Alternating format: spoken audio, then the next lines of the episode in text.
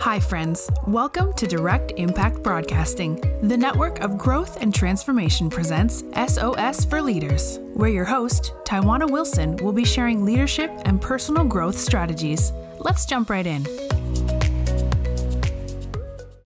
Welcome to another episode of SOS for Leaders. I am your host and leadership mentor, Taiwana Wilson. A little bit about myself I am the author of the best selling book, Some Leaders Wear Lab Coats, founder and CEO of Trendy Elite Coaching and Consulting, where we work with medical laboratory professionals and high achievers to help them grow in their leadership, boost their visibility, and discover their unique power strengths so that they can get promoted in their careers and businesses. If this is your first time listening to the show, welcome. I am so glad that you landed on this podcast. I hope you leave with practical success tips that you can implement right away. If you could do me a favor and share this podcast out with a friend or colleague, I would greatly appreciate it. So let's jump into today's topic. Today's topic is talking about the people that you keep in your life. In today's time, where all of us are very busy with uh, people and maintaining relationships, we also are busy with our work and our family and just a bunch of things that are competing for our attention we have to take a step back sometimes and evaluate those things that are important. And we have to evaluate where we're spending our time, where we're spending our minutes. And one of the first places to start is with the people that we have in our life.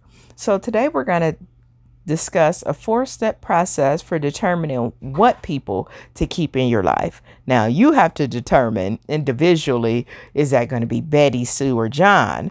But we are going to talk about those four type of people that you need to keep in your life.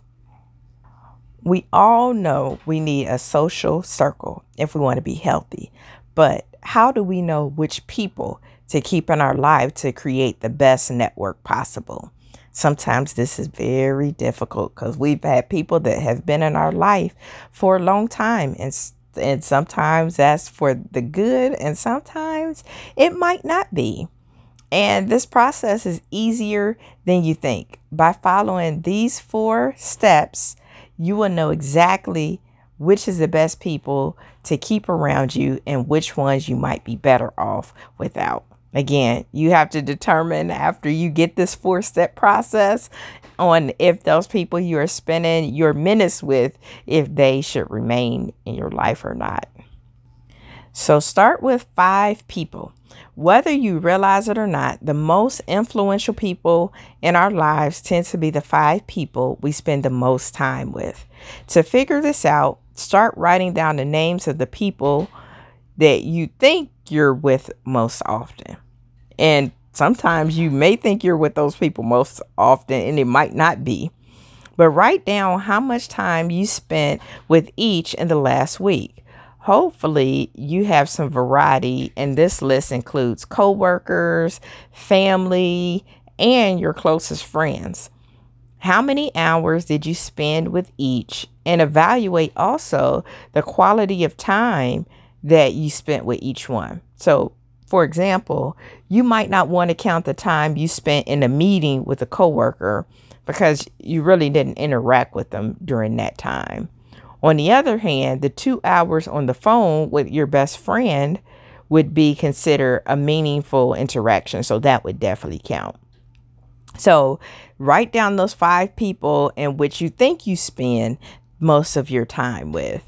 And if you are unsure, you can always go to your cell phone and look in your favorites list and look at the five people in which you talk to most often.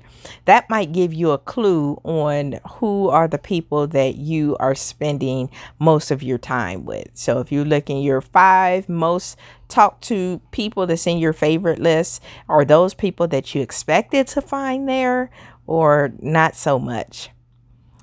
The other thing, the other step of the process is to analyze your five. Now that you have your list, you should have a pretty clear idea of who the people are that get most of your quality time. So look at them each individually. What is their relationship to you? What role do they play in your life? What do they do for a living? What are their values? What are their dreams? What kind of attitudes do they carry? Are these people successful? Are they go getters? Are they content? Do these people know who they are and what they want out of life? Do they embrace opportunity? Are they healthy emotionally? So analyze your your top 5 that you have and write down those things about those people. This is important for you because there's something about those people that you like and you admire. And so, what is it? So that way you're able to connect that with why you have them in your life.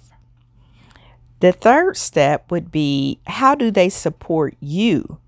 So, how do these traits relate to you? How do they let their own attitudes influence how they relate to you? Are these people who push you to be your very best, or are they trying to hold you back at every opportunity? Do they build you up or tear you down? Do they have valuable knowledge to offer? Are you getting any insight from them? When you're around them, do you feel better about yourself? Do you feel at your best? Or do you feel like, you know, they are, are a negative Nancy or, or bitter Betty? So evaluate how do they support you and you when you think about what it is that you need. And then the fourth step of the process is make the call. I mean, you you simply got to make the call, make a decision. Once you know these things, it should be pretty easy to know what to do. So if these aren't people who are supportive, perhaps it's time for you to make a change. And that's okay. It's okay for relationships to have a season. It's okay to let a relationship drop if it's not healthy for you. You don't want to be in a relationship that's not healthy or even toxic for yourself. On the other hand, it's absolutely imperative to start building relationships with people who are supportive of you. This is absolutely critical, especially if you have dreams that you want to pursue or goals that you want to reach. And if you are surrounded by people who are not able to support you, or or go-getters or success successful people then it's going to be very difficult for you to keep moving forward. And so you want to make sure that you have people in your life that challenge you and support you to be better. Have you ever been around some of those people and they're like I don't have anybody in my life that helped me dream. And so th- this is a perfect four step process that you know they could do to really figure out you know where those strongholds are and so I challenge you, especially as you continue throughout this week and you are going through the next chapter of your life and you know you want to move forward. Do you have the right people in your life that's utilizing the majority of your minutes? So the four step process is start with five people. Start with those five people and analyze those five people. After you start with them, you analyze those five, you look at them individually, you see what their values are, what their dreams are, what kind of attitudes they carry. Then you want to evaluate how do they support you? How do these traits relate to you? How do they let their own attitudes influence how they relate to you? Do they look at you as somebody they feel is successful? Do they look at you as somebody that they feel is supportive?